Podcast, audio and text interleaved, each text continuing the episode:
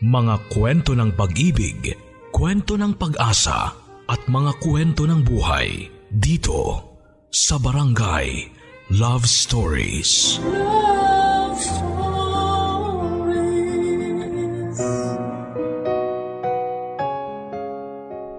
Paano kung ang buhay mo ay puno ng pagsasakripisyo? Kaya mo pa kayang ibigay ang kaligayahan na dapat sa kanila kahit na alam mong doon ka rin sasaya. Dear Papa Dudut, Magandang araw po sa inyo mga kabarangay. Unang-una po sa lahat ay gusto kong magpasalamat sa programang ito. Kung mabibigyan po ako ng pagkakataon na mabasa at mapili. Matagal ko na pong plano na magsulat sa inyo Papa Dudut. Ito na nga po Nagbaka sakali ako na mabibigyan ng pagkakataon ng kwento ng aking buhay. Ako po si Jeff, ang pinakamagandang dilag ng Pasay. Joke lang po.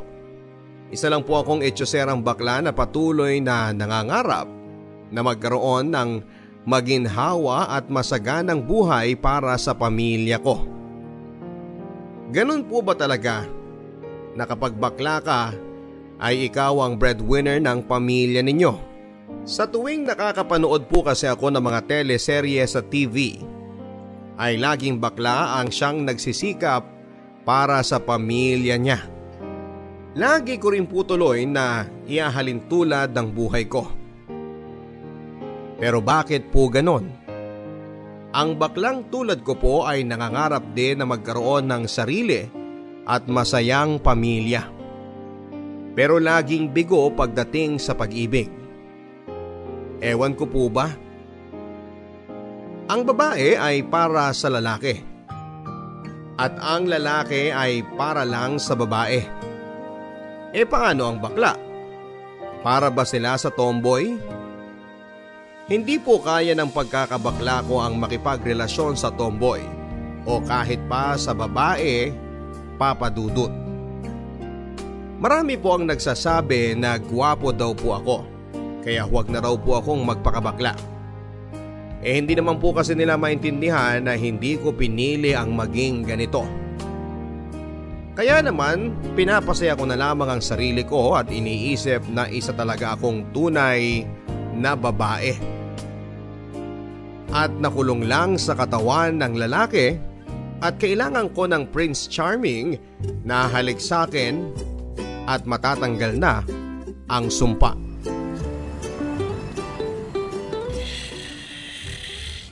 Hoy, bakla ano ba? Paano kakikita kung patulog-tulog ka dyan?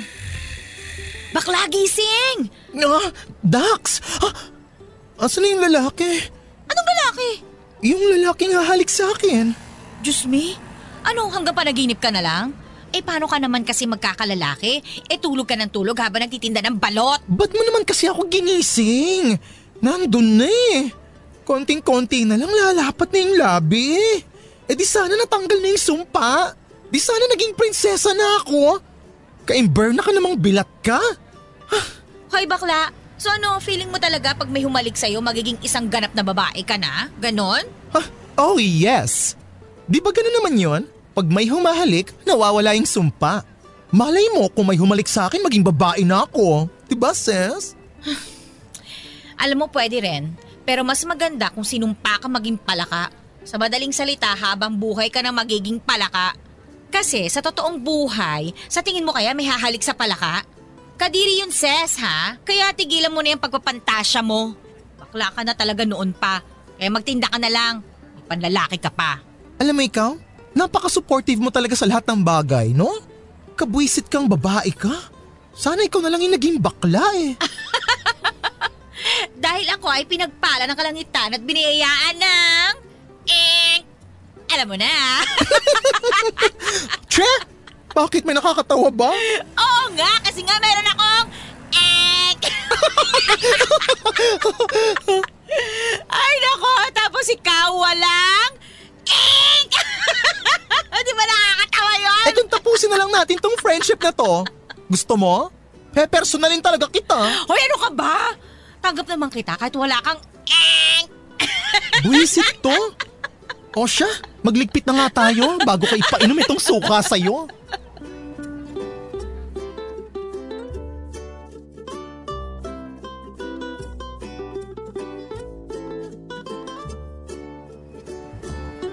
O isiksik mo ito dyan.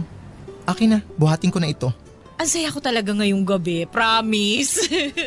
Hay nako, kahit wala akong enk, mas maganda pa rin ako sa iyo. Oy, pimples ko lang naman ang sumisira sa mukha ko eh. Pag ito talaga nawala, ay nako, ewan ko na lang talaga. Eh, ba't kasi hindi mo na nga lang ako ligawan? Magpakalalaki ka na lang kasi. Tapos, magpakasal tayo. Kumuha tayo ng sariling pamilya. O ano sa tingin mo? Bongga yun, di ba? Kadiri! Ew! Grabe, mukha iw. Yan ang pinakapangit na suggestion na sinabi mo sa buong buhay mo. Kung wala ka naman sasabihing maganda, umuwi na lang tayo. Ha? Halika na. Baka sakaling managinip ulit ako at matuloy na yung halika namin ng opa ko. Bakla, tumabi ka nga. Baka masagasaan ka dyan. Bakit? Maganda naman ako. Gwapo ka rin naman. Siguradong magandang lahi yun. Tayo na lang kasi. Ano ba? Desperada ka na ba? Baka sa susunod sabihin mo bilhan na rin kita ng rubber shoes o kaya ng motor. Lalaki ka ba? Bakit mamamakla ka na? Ewan ko ba? Bakit ikaw pa ang binigay ni Lord na maging best friend ko? Ang sama-sama talaga sa akin ng kapalaran. Grabe ka naman sa akin. Eh, ano bang plano mo? Magtatrabaho ka na lang ba? Sayang rin, college ka na. Uy, ilang taong ka na sa college, ses. Hihinto, tapos mag-aaral, hihinto, tapos mag-aaral. Ngayon, hihinto ka ulit. Eh, paano ka makakapagtapos niyan? Eh kung hindi naman ako kakayod, paano naman kami kakain?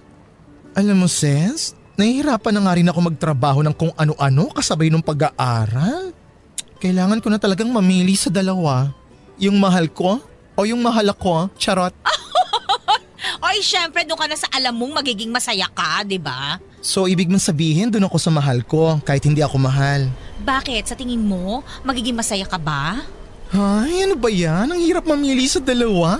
Eh kasi nga, magmahala na lang tayong dalawa. Eh di tapos ang problema. Naku, magtatrabaho na lang ako. Oh, nandito na pala tayo sa tapat ng bahay niyo, Ses. O sige na, umuwi ka na.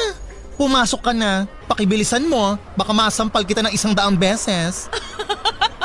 Grabe to. O siya, sige. Good night. Good night. Love you. Ew, kadiri ka! Mamaya baka isama ko pa yan sa pagtulog, bangungutin ako. Diyan ka na nga, tra! Ganyan po talaga kami ng kaibigan ko. Kahit po abnormal si Angie, ay napapasaya niya po ako sa tuwing nahihirapan at gusto ko nang sumuko sa buhay ko. Ang totoo po niyan ay maganda talaga si Angie. Lagi niyang nirereto ang mga manliligaw niya sa akin. Kaso po, ang manliligaw naman niya ang mga ayaw.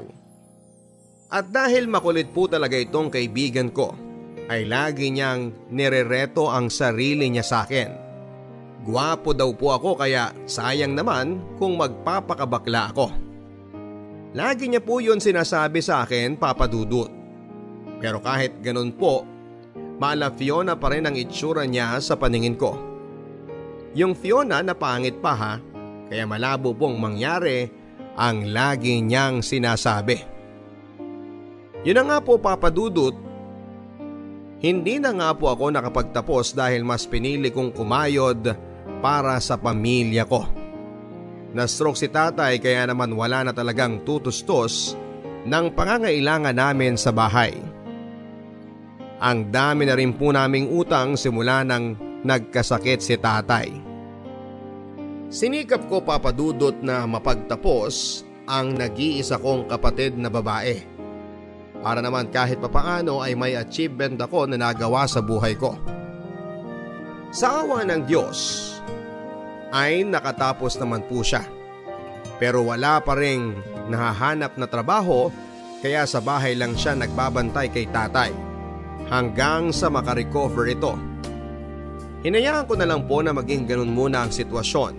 At least ay alam ko na may mag-aalaga kay tatay at nakakakain ito ng maayos. Kung ano-ano na nga po ang pinasok kong trabaho papadudot.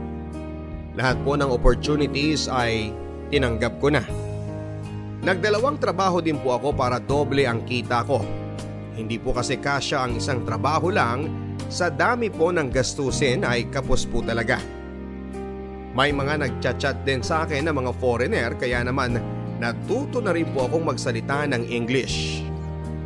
May mga nakarelasyon din po ako sa Facebook na taga ibang bansa kaya naman nagamit ko yon para makapasok sa call center. Hindi po ito ang unang beses na nag-apply ako. Pero sa pangalawang pagkakataon ay pinalad na nga po ako at isinama ko na rin ang best friend kong si Angie.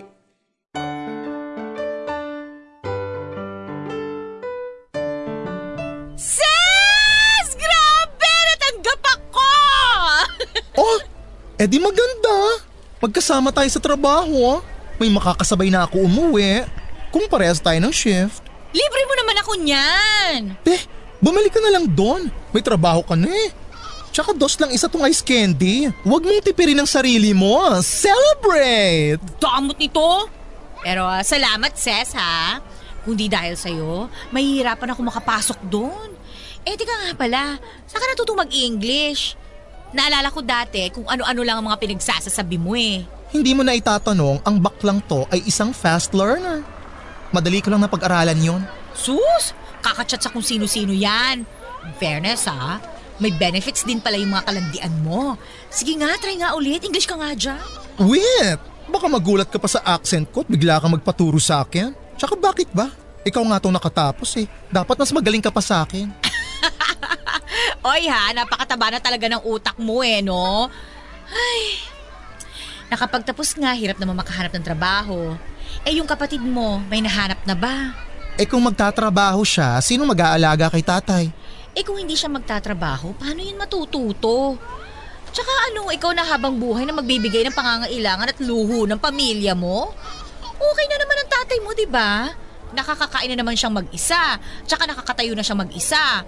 O hindi ka na magkakaroon ng sariling buhay niyan kung hindi mo tuturuan si Sandy. Bruhak ka? Kahit gano'n naman yun, maaasahan naman yun sa bahay, no? Eh oo nga, pero syempre, kailangan pa rin niyang matuto. Alam mo ba yung chismis tungkol doon sa kapatid mo? Oh, ano naman yun? Ikaw talaga napakachismosa mo. Totoo to, no? Pero tungkol nga kasi sa kapatid mo. Ay, sis, nang agaw daw ng jowa. Nung una, ayoko maniwala. Pero nabasa ko yung convo ng kapatid mo at saka nung babae. Nakapost sa Facebook. Talagang nakapost pa? Mahadera yung babaeng yun ha? Ipapahiya pa yung kapatid ko sa social media? Hoy, hindi mo ba pagsasabihan yung kapatid mo? Ay naku, matanda na siya. Alam niya na yung tama at saka mali. Ay, kawawa naman yung naagawan, sis. Eh marami namang lalaki dyan. Mag-move on na lang siya, pakisabi. Sa bagay, hindi mo naman kasi alam ang feeling na magkaroon ng boyfriend na legal sa lahat ng tao. Eh, di mo pa nga ata nasasabi sa tatay mo na bakla ka. Hindi pa nga eh. Nasusokot kasi akong umamin. Baka atakihin yung matanda. Alam mo, para hindi ka na maghirap, sabihin mo na kasi yung totoo. Pakasalan mo na lang ako. Iyak! Mas gugustuhin ko na lang tumandang dalaga, no? Pinaninindigan mo talaga ha? Bakla ka talaga, besh. Bakla ka talaga. Hoy, babae ako. Mali lang ang katawan na napaglagyan sa akin ni San Pedro. Oy, talagang ayaw mo magpakasal sa akin ha? Ayoko nga. Kadiri tong bilat na to. Hindi tayo taluses. O eh, paano mo naman sasabihin sa tatay mo na hindi mo siya kayang bigyan ng apo, Aber? Ay, ewan ko. Hindi ko rin alam kung paano ko sasabihin yan. Sabihin mo na lang kasi ng diretso.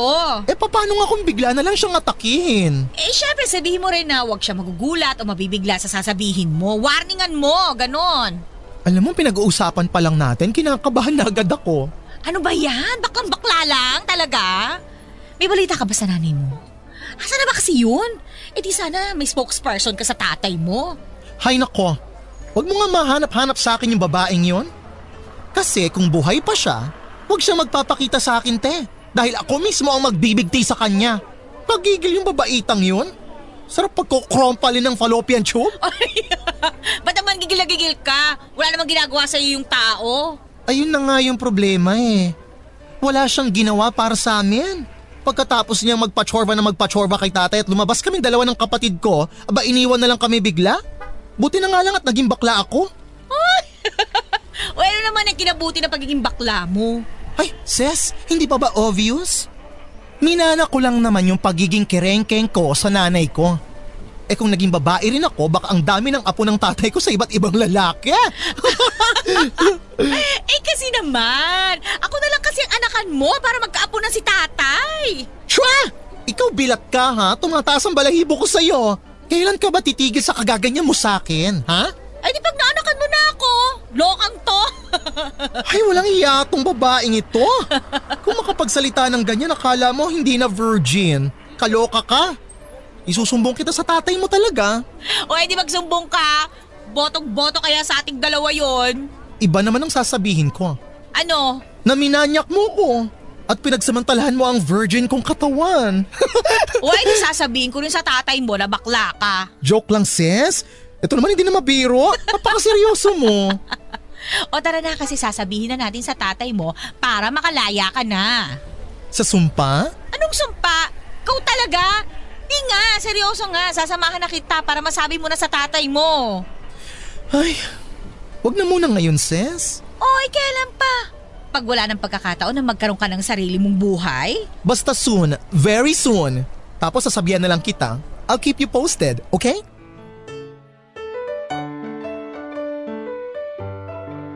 Mahirap talaga sa kalagayan ni tatay kung sasabihin ko na bakla ako.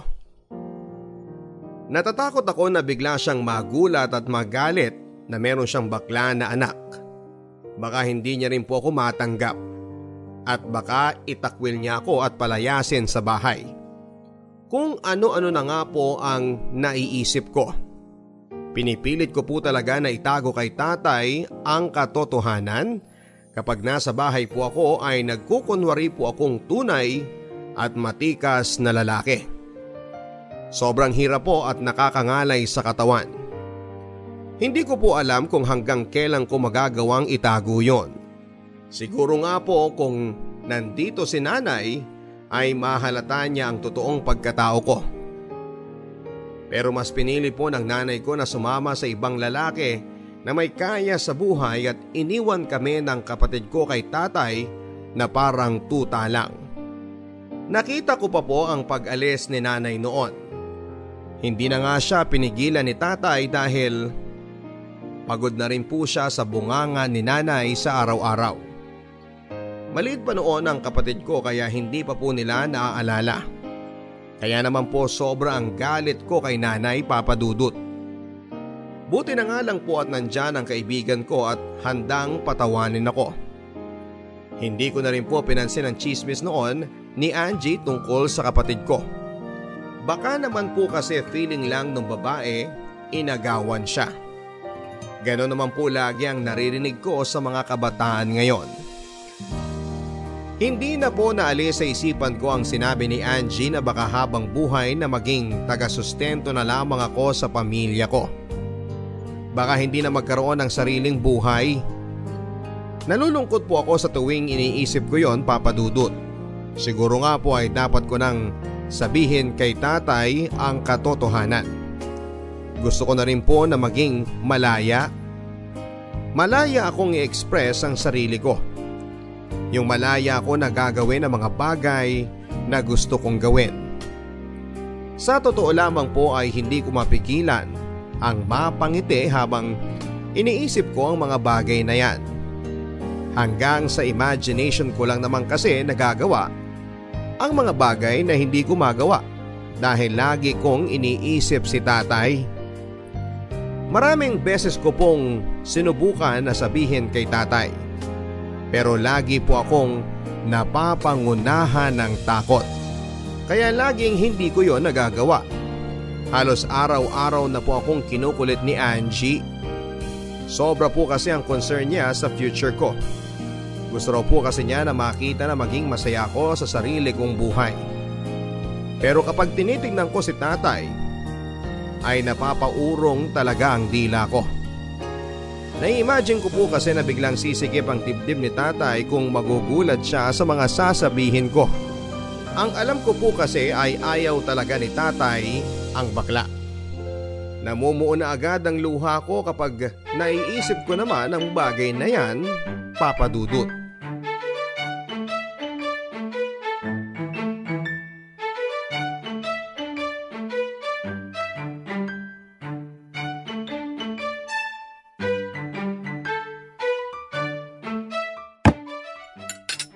Ang sarap ng pansit ha. Ikaw ba nagluto nito, Sandy? Oo, te. Wala kasi ako maisip na lulutuin. Grabe, ang sarap. Mm. Ikaw bakla, anong plano mo? Mm. Sabihin mo na, andito na tayo eh. Ito na yung chance, oh. Sige na, Kuya Jeff. Puntahan mo na si tatay sa kwarto. Gising na yun. Eh bagong gising lang pala eh. Ayoko na lang. Baka bigla akong jombagin. Di ba may kasabihan tayo magbiro ka na sa lasing huwag lang sa bagong gising. Bukas na lang siguro. Bukas na naman. Bukas ka ng bukas, kuya ha. Ngayon na, bilisan mo. Hindi ko kasi caring ngayon. Sigurado ako bukas, sasabihin mo pa rin na hindi mo kaya. Kaya please lang, ngayon na. Ako na nahihirapan sa'yo tuwing nagpapanggap kang lalaki. Eh bakit? Lalaki naman ako ah. Sure ka? Talaga ba? O eh di hindi. Eh kasi nga kinakabahan talaga ako. Baka palayasin ako ni tatay eh. Eh di sa amin ka tumira. Gaga? Mas okay na lang sa akin na magpanggap habang buhay kaysa mapalayas ng sariling ama? Bakit naman kita papalayasin? Tay, narinig mo po yung pinag-uusapan namin? Sige, mag-usap tayo. Ano ba gusto mo sabihin? Ah, wala po tay.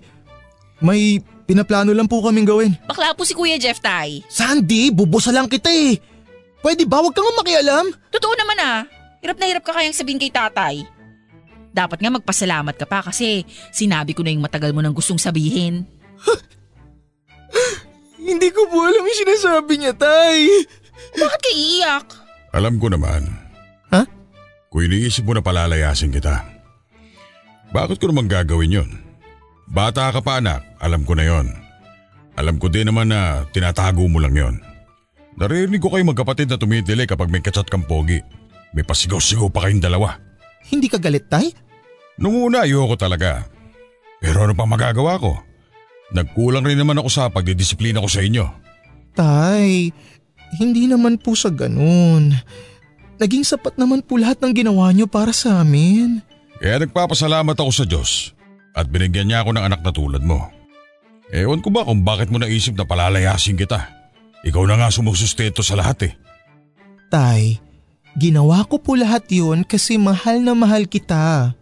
Hindi ko hahayaan na magutom ka kasi ginawa mo ang lahat para sa amin ni Sandy nung malakas ka pa. Kaya nga tanggap kita kasi anak kita. At mahal na mahal ko rin kayo ng kapatid mo. Oh, okay naman pala kay tatay eh. Magalit-galit ka pa sa akin dyan. Oo nga eh. Sabi ko naman sa'yo, sis. Pero hindi ko magawang maging masaya. Anong drama mo? Eh kasi ibig sabihin nun, wala na talagang chance na maging tayo. Ay nako, walang wala talaga kahit dati pa. Akala ko pa nga dati eh. May relasyon kayo ni Angie. Naku, Mang Pinyong, matagal ko na pong nililigawan tong anak ninyo. Eh, naku eh, napakapakipot. Eh, boto naman ako sa'yo kung naging straight lang to si Jeff eh. Tatay naman eh. Talaga po? Ay naku, si Papa rin po boto sa amin. ano ses, tayo na lang. Alam mo hindi ka rin makaintindi no? Sinabi ko na sa'yo dati pa na hindi tayo talo. Sige na. Maliligo na ako at malapit na maghapon. Maiwan ko na kayo dyan. Sige po tay. Love you tay. Kasi naman ses, tayo na lang kasi, oh. Boto naman yung mga magulang natin sa atin eh. Alam mo ikaw, kadiri ka talaga. Sasabunan ko na yung bibig mo eh. Maligo ka na rin kaya? Okay, fine. Sige na, sige na. Hmm, suko na ako. Pinapalaya na kita. Pero sa totoo lang ha, ang saya-saya ko para sa iyo, Ses. Ako rin sis. Nakakahappy yung araw na to. Wala nga pong mapaglagyan ng saya ko ng araw na yon, Papa Dudut. Pakiramdam ko po ay ako na ang pinakamasayang bakla. Yung matanggap ka ng tatay mo sa kung ano man ang tunay na pagkatao mo ay parang jackpot na sa loto. Nag-uumapaw po talaga ang kaligayahan ko. Sa totoo lang po ay parang wala na akong balak sabihin kay tatay sa sobrang takot ko sa magiging reaksyon niya. Siguro ay masyado akong naapektuhan sa mga napapanood ko na pinapalayas o sinasaktan o di kaya ay itinatakwil ng tatay ang anak niya. kapag nalaman nila na bakla ito. Naisip ko rin po si nanay papadudot. Kahit galit po ako sa kanya ay hindi mawala sa isipan ko yung posibilidad na mangyari kung kasama namin siya. Ang totoo po noon ay sinusubukan kong hanapin si nanay sa Facebook para malaman kung ano ang lagay niya. Pero marami po siyang kapangalan. Hindi ko pa rin po alam kung nasaan siya. Talagang sinarado na ni nanay ang ugnayan namin sa kanya. Kinalimutan na niya na meron pa siyang dalawang anak. Posible palang mangyari yon sa totoong buhay. Posibleng kalimutan ng ina ang kanyang anak. Naisip ko rin po tuloy na sayang lang ang oras ko sa pag-iisip sa walang kwentang tao. Hindi nga siya nagbigay ng oras na hanapin kami. Kung tutuusin ay hindi naman niya kami kailangang hanapin dahil eto pa rin naman ang bahay namin. Hindi naman kami lumipat simula nung iwan niya kami. Hindi ko rin po alam kung may kapatid pa kami ni Sandy sa ibang lalaki. Pero lahat po ng katanungan ko ay nasagot noong malaman ko na meron pala siyang communication sa kapatid ko.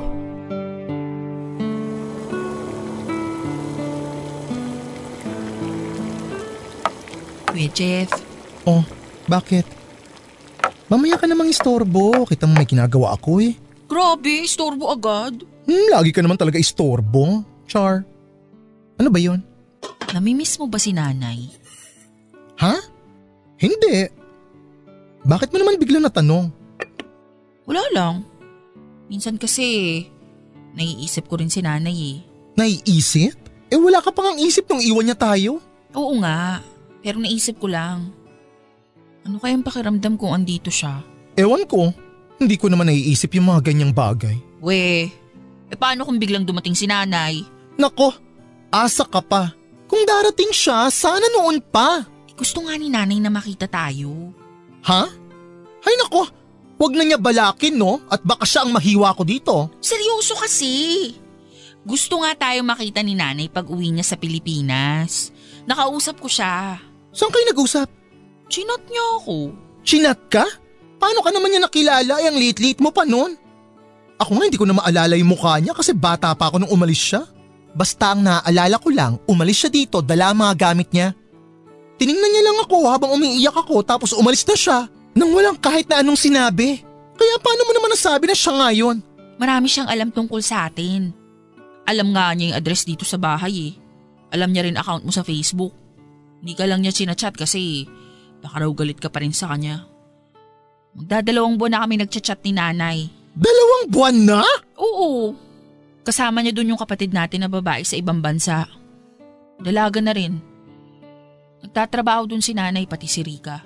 Sino naman si Rika? Yung kapatid nga natin kay nanay. Tinatanong nga ni nanay kung gusto ko rin dun eh. Total, tapos na naman ako mag-aral. Pwede ka naman magtrabaho dito sa Pilipinas. Tsaka walang titingin kay tatay pag nasa trabaho ako. Pero kailangan ko rin magtrabaho para sa sarili ko. Marami na akong sinakripisyo para sa pamilyang to. Wala na nga akong oras para sa sarili ko eh. Kaya pwede ba wag kang makasarili? Bakit? Bored ka na ba sa pag-aalaga sa tatay mo? Ha? Kaya ang trip mo ngayon, mang-agaw na lang ng jowa ng iba. Ganon. Akala mo ba hindi ko alam? Ano ba sinasabi mo? Ba't napunta tayo dyan? Hoy Sandy, hindi kita pinag-aral para mang-agaw lang ng jowa ng iba ha? Bigyan mo naman ng kahihiyan ng sarili mo. Ano bang problema mo? Si nanay yung pinag-uusapan natin dito. Ba't napunta sa akin? Natatakot ka na maging malapit si nanay sa akin? At bakit ako matatakot? Matanda ka na. Gawin mo kung anong gusto mong gawin. Tsaka sabihin mo dyan sa nanay mong magaling, huwag siya makapunta-punta dito ha? Pagkatapos kong akuin ang lahat ng responsibilidad na dapat sa kanya, babalik siya ngayon? Para ano? Punuan ang mga pagkukulang niya? Sabihin mo sa nanay mo walang may kailangan sa kanya dito. Hindi niya na kailangan magpakita pa. Alam mo, wala namang nagsabi na akuin mo yung responsibilidad ni nanay. Oo nga, walang nagsabi. Pero nagkusa ako. Kasi wala namang gagawa nun eh. Bakit gagawin mo ba? Bakit kaya mo bang gawin lahat ng ginawa ko para sa pamilyang to? Eh yung mag-alaga nga sa tatay nating may sakit, pagod na pagod ka na eh. Kaya gusto mo na lang mag-ibang bansa para makatakas ka kasama yung nanay mong walang kwenta? Wala kang utang na loob? Ginawa ko lahat kasi akong panganay. Naiintindihan ko naman na ako ang kuya kaya dapat lang na ako ang magsakripisyo. Yun naman ang ginawa ko ah. Sandy, ilang oras na nga lang ang tulog ko para sa inyo ni tatay. Tapos sasabihin mo sa akin na keso kailangan mo ng sariling buhay? Ha? Bakit? Dahil dyan sa nanay mo? Eh di sige sumama ka! Sumama ka sa nanay mo! Kukuha na lang ako ng mga kasama ni tatay dito. Alam mo, sinabi ko pa lang na nagchat kami ni nanay. Wala pa akong desisyon. Eh di ba nga, kailangan mo ng sariling buhay? Sinabi ko yun kasi totoo naman. Eh paano si tatay? Kaya na ni tatay. Okay na si tatay kuya. At yung galit mo kay nanay, wag mong ibunton sa akin. Kapatid lang kita kaya wala kang karapatan sa personal kong buhay. Hindi kita nanay. Kaya kung ano man ang desisyon ko sa buhay, sa akin na lang yon. Kung gustuhin ko magpakita kay nanay, edi sa ibang lugar kami. Mo ko kinukontrol ah, nanay ko pa rin yon. Oo, may pagkakamali siya pero nanay ko pa rin siya. Sa sobrang galit ko po ay kung ano-ano na lamang ang nasabi ko. Hindi ko na pinag-isipan kaya naman pati yung kinuwento sa akin noon ni Angie ay nasabi ko na rin. Kaya naman nagkaroon ng tensyon sa aming dalawa sa tuwing nagkakasama kami sa isang lugar. Hindi naman po maiwasan ang hindi namin pagkikita dahil malit lang naman po ang bahay namin. Pilya talaga ang kapatid ko papadudot. Hindi rin po ito basta-basta magpapatalo. Kaya naman noong nag-uusap kami talagang pinanindigan niya yon. Minsan ay ipaparinig niya habang kausap si nanay or ka-video call ito. Pero lalo lang pong lumala ang away namin noong marinig ni tatay ang pag-uusap ni Sandy at ni nanay. Para sa akin po kasi ay ipinapakita ni Sandy na parang walang kwenta ang lahat ng sakripisyo ni tatay para sa amin. Hindi na lang po pinansin ni tatay yon pero alam ko pong nasaktan ito.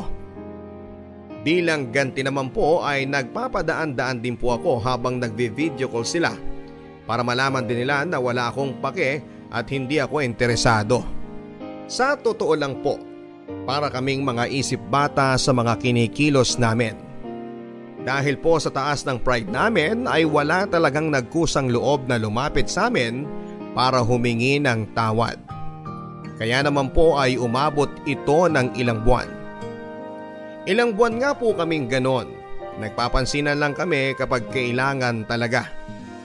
Namimiss ko na rin po ang kapatid ko. Kahit naman po kasi maldita yon ay mahal na mahal ko pa rin siya. Ako na ang halos nagpalaki kay Sandy.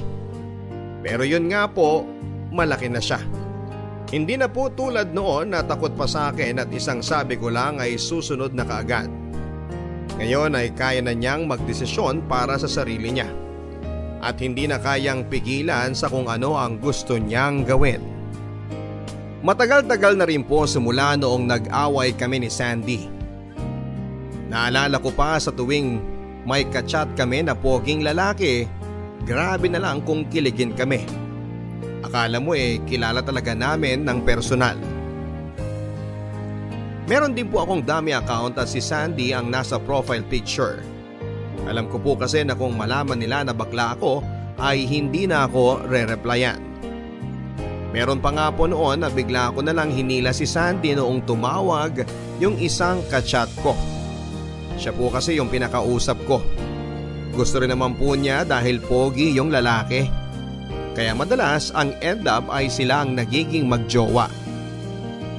Isang gabi po biglang may nagchat sa akin at sa account ko po talaga papadudot. Nagulat ako. Kaya naman bago ako mag-reply ay tinignan ko muna ang itsura sa profile niya. Bigla na lang po ay parang nag full charge ang buong katawan ko. Nakalimutan ko na po na pagod ako at gusto ko nang matulog. At dahil nga bumilis ang tibok ng puso ko, ay nakalimutan ko na may pasok pala ako kinabukasan. Nakipag-chat nga po ako hanggang 2 a.m. Tumagal ng halos magdadalawang linggo ang pag-uusap namin. Kaya naman po nag-decide na kaming magkita. Gentleman po itong si Tristan. Siya rin po ang nagbayad sa kinain namin. Hindi ko talaga naisip na meron pa palang ganong klase ng lalaki. Kadalasan po kasi ay kaming mga bakla ang gumagastos. Kaya naman mabilis lang po na nahulog ang puso ko sa kanya. Kaya naman po bago magkahiwalay ay tinanong niya kung pwede raw bang maging kami na lang. Marupok lang po ako papadudot. Kaya naman pumayag kaagad ako. First time ko lang po na magkaroon ng boyfriend na hindi sa chat lang at hindi gamit ang mukha ng kapatid ko. Hindi naman daw po ako ang unang bakla na naging karelasyon niya kaya may experience na siya sa pag-handle ng ganitong klase ng relationship.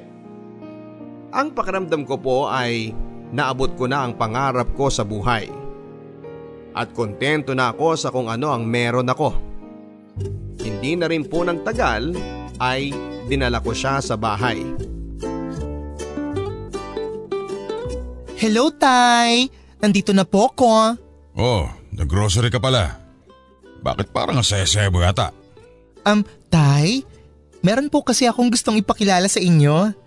Eh, halika na dito sa loob, dali! Huwag ka na mahiya, mabait yung tatay ko, hindi siya nangangagat.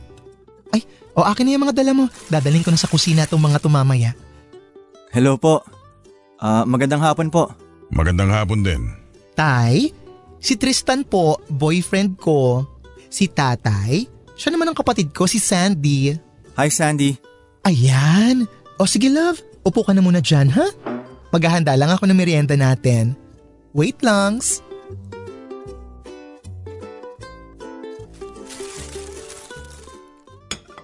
Huy bakla! Ay, palakang sakang! Ano ba?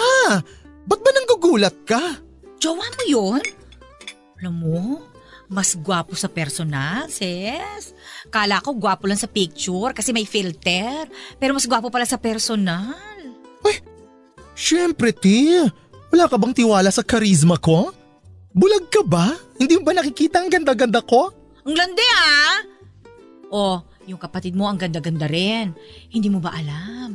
May issue na naman si Sandy ha? Ano? Nang agaw na naman. Correct! Ewan ko ba dyan sa kapatid mo? Ba't ang galing-galing mang agaw ng jowa? Maganda naman sana. Kaya lang, ba't di maghanap ng sariling jowa? Baka hindi naman totoo.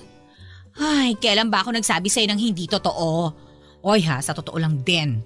Hindi na ako natutuwa dyan sa kapatid mo. Magkapatid ba talaga kayo? Magkaiba kayo ng ugali? Tapos, ayaw pa maghanap ng trabaho. Bakit? Lahat ba ng kapatid mo kaparehas mo ng ugali? Tsaka isa pa wala nga magbabantay kay tatay eh. Anong wala magbabantay? Sanggol ba yung tatay mo? Hoy, nakakalabas na nga siya ng bahay, di ba? Hayaan mo na nga yan si Sandy kung ano ang trip niya. Hindi na rin naman nakikinig sa akin yan eh. Tsaka matanda na siya no. Matanda na nga, immature naman. O eto, tingnan mo. oh. Halika, dali, silipin mo. Bilis, bilis, dali. Ano na naman? Ang saya-saya ng kapatid mo, oh. Parang enjoy na enjoy siyang kausap yung jowa mo, sis. Baka sila na. Sira? Wala pang 30 minutes dito yung tao. Siyempre kakausapin nila yan. Normal lang yon. Huwag mo nga bigyan ng mali siya. O eh, ba't yung tatay mo tahimik lang? Hindi ba dapat siya yung kumakausap dun sa jowa mo? Naku, sis, ha? Ingat ka. Mabangisi ang kapatid mo. Angie, please lang ha. Huwag mo naman sanang pagsalitaan yung kapatid ko ng ganyan. Kapatid ko pa rin siya. At alam kong hindi niya magagawa sa akin yun, girl. Baka masaya lang siya kasi finally may boyfriend na ako. Tsaka baka gusto niya lang makilala si Tristan, ganun. Ang bait mo talaga, sis. Sana mali ako at tama ka, no? Kasi sasabunutan ko talaga yung kapatid mo pag ginawa rin niya yun sa'yo. Pero, masaya ako para sa'yo, ha? Salamat, sis. O, sige na, sige na. Tulungan na kita. Labasan natin to. Pakain ako, ha? Huh, oo naman, no? Halika, dali na natin to sa kanila. Lavo, mag-juice ka muna. Salamat. Um, anong pinag-uusapan nyo? Parang ang saya-saya nyo naman dito. Ah, wala lang yun. Bakit parang bigla ka yatang nawala sa mood, Sandy? Hindi ka ba masaya na dinala namin yung snacks? Tinanong lang ako ni Sandy about sa work ko at kung paano ko nakilala si Jeff. Parang close na close na kayo mag-usap kanina. Ang galing mo namang mag-isip ng topic, Sandy. Nagkagaanan kagad kayo ng loob ni Tristan. Hoy, Angie! May gusto ko bang palabasin? Ako? Wala ah. Humahanga lang ako sa talent na meron ka. Ay, pwede ba? Tama na. May bisita ako oh. Papasok na muna ako sa kwarto. Maiwan ko na muna kayo. Sige po tay, pahinga lang po kayo. Marami po kayong time. Parang ayaw ata sa akin ng papa mo. Naku, hindi. Nagulat lang siguro si tatay. Mabait naman yun. Kailangan niya lang siguro ng konting time. Matatanggap niya rin tayo. Um, love? Gusto mo labas muna tayo? Lakad-lakad muna tayo? Ipapakita ko sa iyo yung asyenda namin. okay, sige.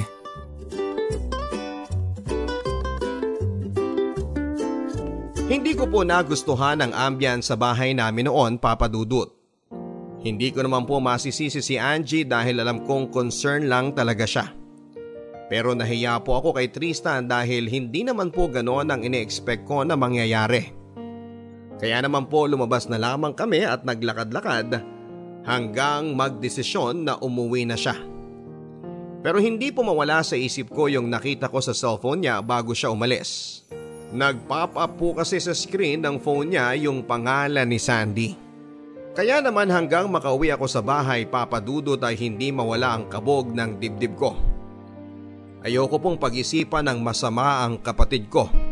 Kaya naman kinalma ko na lamang ang sarili ko at hindi pinansin ang mga bagay na hindi dapat pansinin. Sa tingin ko rin po ay hindi tanggap ni tatay si Tristan. Hindi ko naman po kasi naisip yon bago ko dalhin si Tristan sa bahay. Hindi ko nasabi kay tatay na may boyfriend ako kaya naman sigurado ako na nagtampo si tatay nung bigla akong nagdala ng lalaki sa bahay.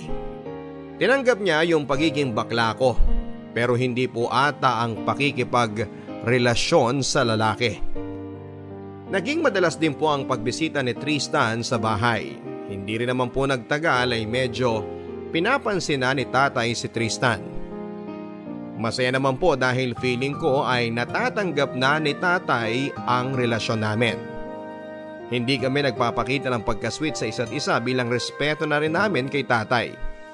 Pero parang pabor yon sa boyfriend at kapatid ko. Minsan nga po, pag tinitignan ko sila ay parang mas sweet pa sila sa isa't isa. Mas mukha pa silang may relasyon kesa sa aming dalawa ni Tristan. Pero nagbulag-bulagan pa rin po ako papadudot. Hindi ko pa rin binigyan ng mali siya yon kahit pa iba ang sinasabi ng isip ko. Dahil na rin po sa mga sinabi ni Angie tungkol kay Sandy ay lagi kong pinagmamasdan ang mga kinikilos ng kapatid ko. Ayoko po talagang bigyan ng mali siya pero minsan po ay nagugulat na lamang ako. Biglang darating si Tristan kahit na wala namang kaming usapan na pupunta siya sa bahay. Sasabihin lang po niya na gusto niya akong sorpresahin at mawawala na ulit ang hinala ko. Isang beses po ay sinubukan kong buksan ang messenger niya at nakita ko nga po na meron silang conversation ni Sandy. Pero hindi ko po nabasa dahil biglang kinuha ni Tristan ang phone niya. Sabi niya ay may tatawagan lang po siyang importante pero hindi na niya binigay muli ang cellphone sa akin. Pero isang araw po Nag half day ako sa trabaho ko dahil masama ang pakiramdam ko. Hindi ko ugaling umuwi kahit na may sakit ako. Pero ng araw na yon, iba ang pakiramdam ko. Meron talaga sa akin na nagsasabing umuwi ako.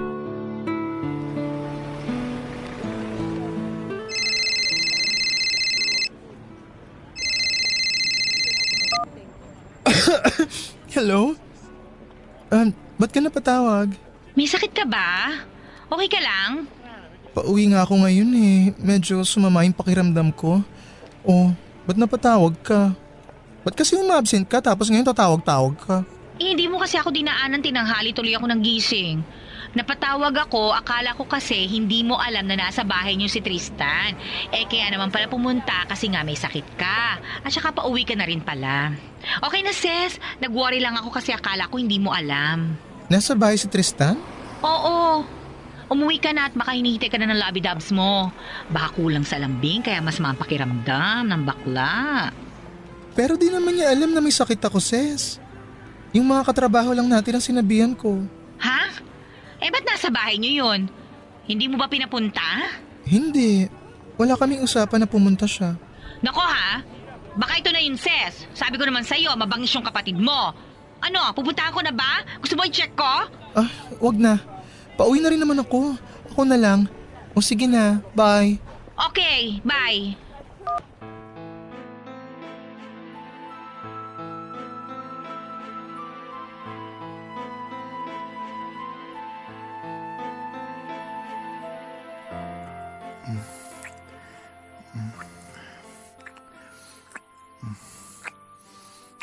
Mga walang hiya!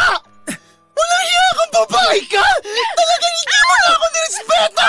Napakalandi mo! Masasaktan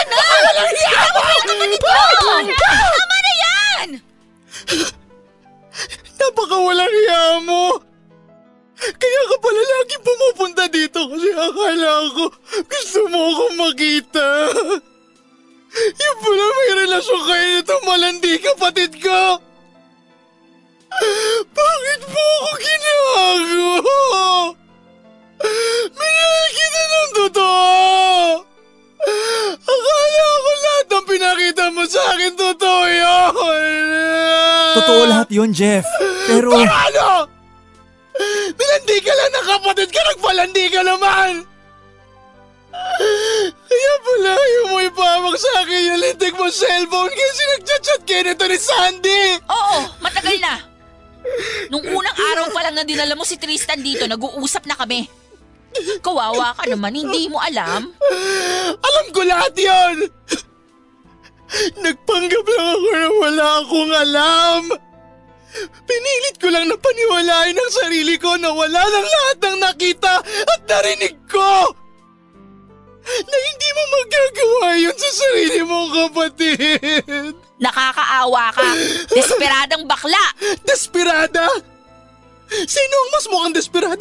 dalawa? Ha? Hindi lang ito ang unang beses na nangagaw ka ng lalaki. Mas kawawa ka, Sandy. Kasi dahil lang malandi ka, kaya nakakakuha ka ng lalaki. Malandi ka lang pero walang magmamahal sa'yo. O talaga? Bakit? Kaya mo ba ibigay yung pangangailangan ng boyfriend mo?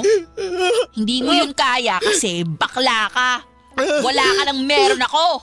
Oo! Wala nga ako nang meron ka! Oo, bakla ako! Pero baka nakakalimutan mo na yung baklang to, yung nagpakain sa'yo halos buong buhay mo! Yung baklang to, ang nagsakripisyo na tumigil sa pag-aaral para mapag-aaral ka! Oo, wala nga ako nang meron ka! Pero wala ka nang meron ako! Wala kang puso! At hindi ko hahangarin na magkaroon ako ng meron ka dahil ayoko na maging kaugali kita! Nakakahiya ka! Hindi pa ba kayo titigil? Hindi pa ba kayo tapos magsumbatan? Hindi ba kayo nahihiya? Naririnig na kayo ng mga kapitbahay. Eh wala rin naman pong kahihiyan niyang anak niyong magaling tay eh. Hindi na nga po siya nahiya na binababoy niya tong bahay natin. Hindi rin naman tama na magdala ka ng lalaki sa bahay, Jeff. Ano po? Tay, akala ko okay po kayo sa amin ni Tristan. Pinilit ko lang maging okay pero mabigat sa loob ko. Tinanggap ko na bakla ka. Pero hindi ko inasama ikipagrelasyon ka sa lalaki. So yung ginawa ni Sandy tama, Tay? Tay, Alam niyo po bang lahat ito? Alam niyo po ba itong ginagawa nila sa akin? Anak, ayoko lang naman na makipagrelasyon ka sa lalaki. Kasi di na tama yun eh. Tsaka... Ah! Ah! Ah! Niloko niyo akong lahat! Pinagkaisaan niyo ako! Ah! Wala akong ginawang masama sa inyo! Wala! Ginawa ko lahat! Hindi na ako natutulog para lang mabigyan kayo ng maayos na buhay. Nagsakripisyo. Hindi ko na alam kung anong gagawin ko para sa sarili ko. Mauna ko lang kayo. Ang kinabukasan nyo. Tapos lulukuhin nyo lang. Lulukuhin nyo lang pala ako. Ikaw babae ka! Lumayas ka dito! Ayoko nang makita ang pagbumuka mo dito sa bahay na to! Wala akong pake kung magsama kayo niya ni Tristan! Basta lumayas ka dito ngayon mismo! Oo, talaga, lalayas ako dito. Wala kang pinagkaiba sa nanay mo! Pareho kayong malandi! Magpapaliwanag ako, Jeff. Makinig ka muna sa akin. Huwag na tay. Baka magsinungaling ka lang din eh. Magkaroon ka ba ng kasalanan? Hayaan niyo na lang. Hindi niyo nga alam na may sakit ako eh. Na masama ang pakiramdam ko kaya umuwi ako galing trabaho. Buti na lang umuwi ako. At nalaman ko tong kahayupan ninyo. Lalabas lang ako para magpahangin. Ikaw hayop na babae ka. Pagbalik ko, dapat wala ka na dito!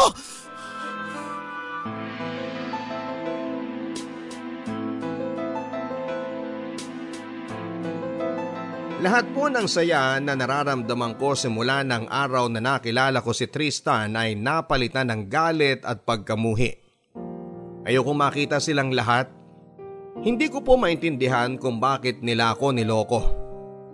Hindi ko po deserve yung mga ginawa nila sa akin. Bakit po ba ang sama-sama sa akin ng kapalaran?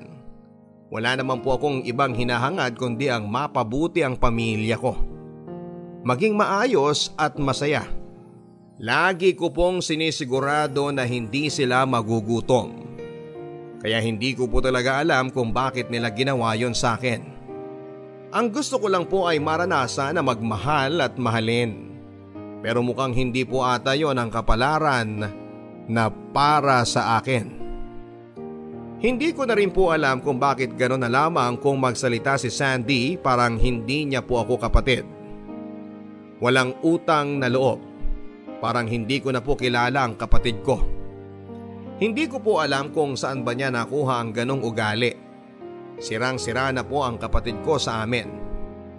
Alam na po ng mga kapitbahay na pati ang sarili niyang kapatid ay inagawan niya ng boyfriend. Bakit po ba merong tao na masaya sila kapag meron silang nasasaktan? At bakit po ang kapatid ko pa? Lumayas nga po si Sandy ng araw na yon papadudot. Hindi ko na po inalam kung saan siya tumuloy noon at wala na rin po akong pake dahil sobrang galit ako sa kanya. Ilang beses ko siyang pinagtanggol kay Angie. Pinilit kong paniwalain ang sarili ko na hindi totoo yon. Kahit ibang sinasabi ng nakikita ko. Ibinigay ko ang lahat ng luho niya. Iginapang ko ang pag-aaral niya. Kaya hindi ko talaga alam kung saan ba ako nagkamali bilang kuya. Halos dalawang linggo din po akong natutulog sa bahay nila Angie at halos hindi na rin po ako kumakain. Hindi ko na rin po kinikibo si tatay at mukhang nahihiya na rin po si tatay na kausapin ako. Nasasakta naman po ako sa tuwing iniiwasan at dinadaanan ko lang si tatay. Ako lang din naman po ang nasasaktan sa ginagawa ko. Hindi po madali sa akin ang mga nangyari. Mahirap po yung bigla mong babaguhin yung mga nakasanayan mo nang gawin. Pero wala naman po akong choice kundi ang masanay ulit sa bagong routine ng buhay ko. Si Angie na lang po ulit ang lagi kong kasama. Doon na rin po ako nakikitulog sa kanila pero sa sahig po ako. Hindi po kami nagtatabi sa kama. Straight po akong bakla pero kailangan ko pa rin respetuhin ang mga magulang ni Angie. Okay lang naman po sa pamilya niya na doon ako matulog. Alam po kasi nila ang pinagdaraanan ko at parang magkapatid na kami ni Angie. Sanay na po ako na maglabas-pasok sa bahay nila.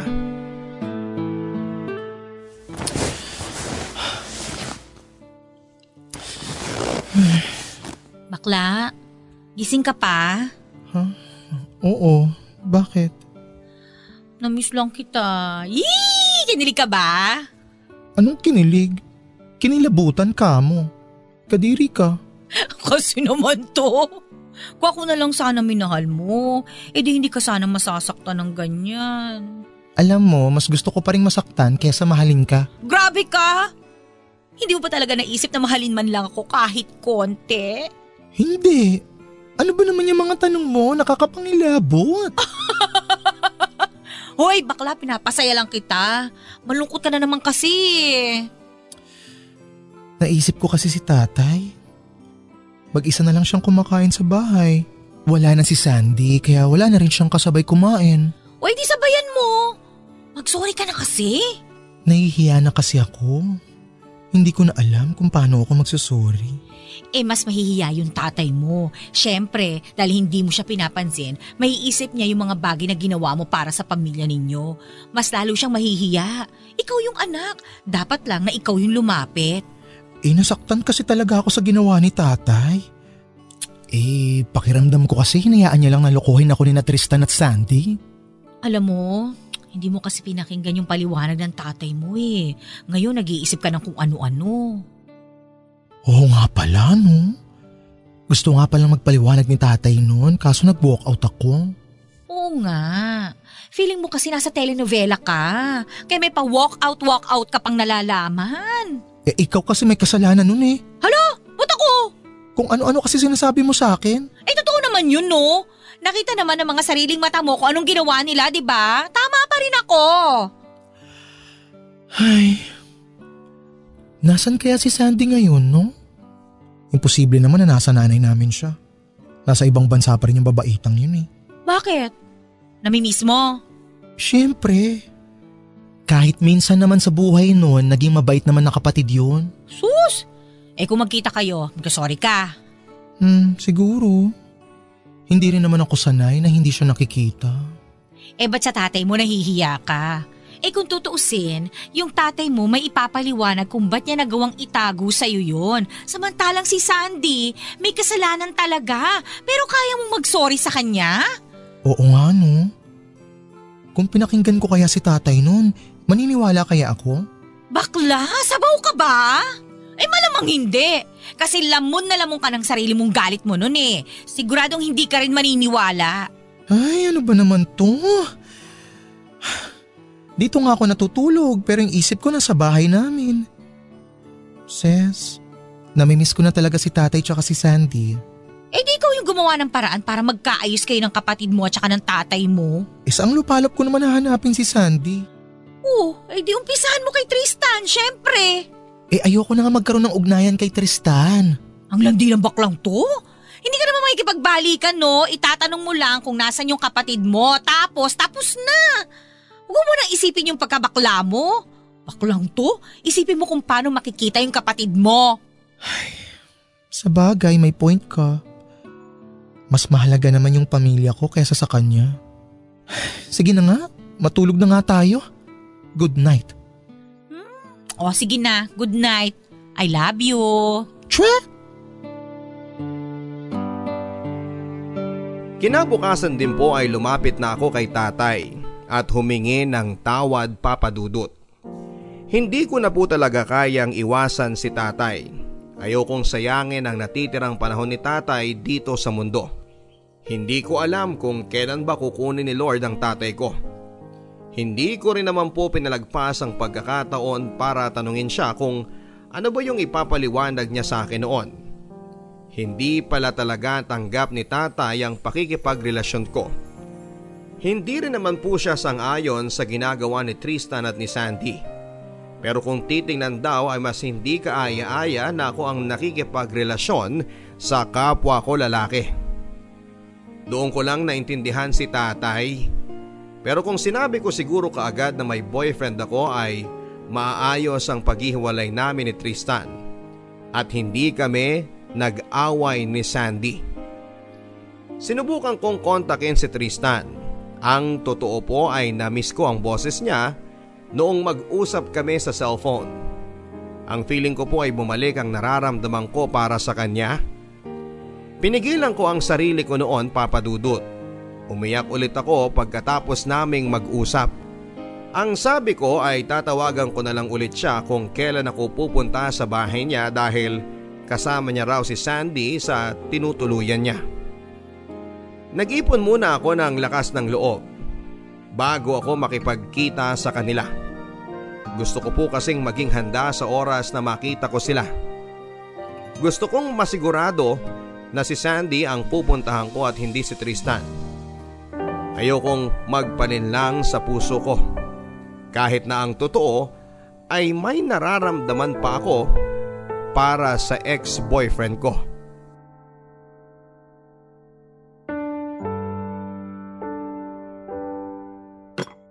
Salamat sa kape. Si Tristan yung nag-asikaso niyan. Ah, akala ko hindi na kita makikita ulit. Wala naman talaga sana akong balak magpakita sa'yo eh. Ba't ba andito ka? Susunduin kita. Uuwi na tayo. Hinihintay ka na ni tatay. Kumusta ang tatay? Ayun. Miss na miss ka na. Umuwi ka na. Ba't ako uuwi? Di ba ikaw yung nagpalaya sa akin? Kaya nga nandito ako kasi susunduin na kita. Bumalik ka na sa bahay. Miss na miss na rin kita eh. Di ako uuwi, dito lang ako. Sandy, sorry. Hindi ko naman talaga gusto na isumbat yung mga ginawa ko para sa pamilya natin. Nadala lang ako ng galit ko kaya ako nasabi yung mga yun. Mahal na mahal ka ni kuya. Umuwi ka na, please. Kapag ganyan, dapat ako naman talaga mag-sorry. Ako naman talaga yung may kasalanan eh. Gusto ko lang itago yung kahihiyan na nagawa ko. Kaya, tinasan ko rin yung pride ko. Sorry kuya. Sana mapatawad mo ko. Siyempre naman mapapatawad kita. Love na love kaya kita. Magsasakripisyo ba ako at ibababa ang pride ko ng ganito kung hindi kita mahal? Sa tingin mo pupunta ako dito ngayon kung hindi kita mahal? Diyos nga nagpapatawad eh. Ako pa kaya na bakla? So, okay na tayo? Namiss din kita kuya eh. Lagi nga ako umiiyak kasi alam ko naman na ako yung may mali eh. Kaso nahihiya na rin akong lumapit. Pero pinuntahan mo pa rin ako. Ikaw pa rin yung lumapit kahit na ako yung may kasalanan sa'yo. Eh kayo naman kasi ang kaligayahan ko. Paano tayo magiging masaya kung galit-galit tayo? Oo nga eh. Miss ko na kayo ni tatay kahit yung mga kalokohan natin. Kaya nalaman ni tatay na bakla ka. Kasi ang ingay natin pag may kachat tayo. Ayan, naiiyak tuloy ako. Huwag kang iiyak. Maiiyak ako. o ano? Tara na? Saan? Anong saan? Siyempre sa bahay. Uuwi na tayo. Tulungan na kita mag-ayos ng gamit mo. Uya, kasi nag-decide na kami ni Tristan na magsama. Buntis ako, kuya. Ha? Wow! Congrats! Congrats sa inyo ni Tristan! Magiging magulang na kayo. Ay, ang saya-saya ko para sa inyo. Totoo. Sorry, kuya. Alam kong masasaktan ka sa sasabihin ko. Buntis na kasi ako eh. Nandun pa ako sa bahay. Noon pa binalak na namin na magsama ni Tristan. Naghanap lang kami ng pagkakataon na sabihin sa'yo yon pero nahuli mo kami. I'm sorry kuya. Ganun ba? Okay lang? Okay lang ako. Ang mahalaga, Magiging tita na ako. Kaya dapat maging magandang example ako para sa pamangkin ko. O paano? Ako rin pala ang uuwi mag-isa. Kuya Jeff, I'm sorry. okay lang. Masaya ako para sa iyo. Huwag mo akong isipin. Bawal ka ma-stress. Isipin mo yung baby mo. Ha? Magiging okay din si kuya. Andyan na eh. Nangyari na. Wala namang mangyayaring maganda kung magagalit pa ako, di ba? Sana mapatawad mo ako, kuya. Sabi ko nga, wag mo na akong isipin.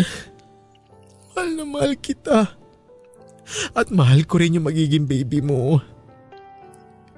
Kahit pa magkamali ka ng paulit-ulit, mapapatawad pa rin kita. Kasi mahal kita. Mahal ko kayo. Kayo ang kaligayahan ko. Sasabihin ko na lang kay tatay na magkakaapo na siya. Sigurado matutuwa yun. Gusto mo ba ipahatid kita kay Tristan para makapag-usap din kayo? Naku, wag na. Kaya ko na umuwi mag-isa. Aba, basta makita ko lang na maayos kayo ng baby mo kasama siya, okay na yun.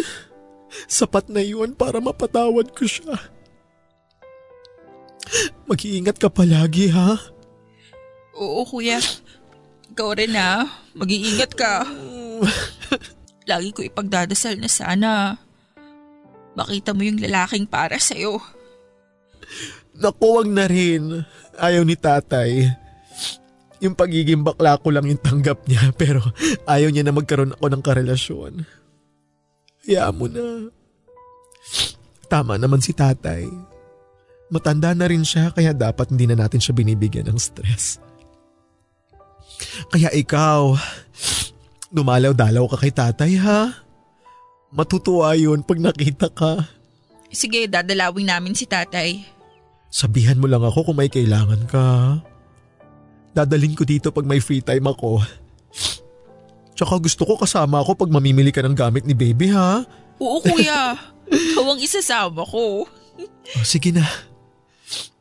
Uwi na ako. Sige kuya, ingat ka ha.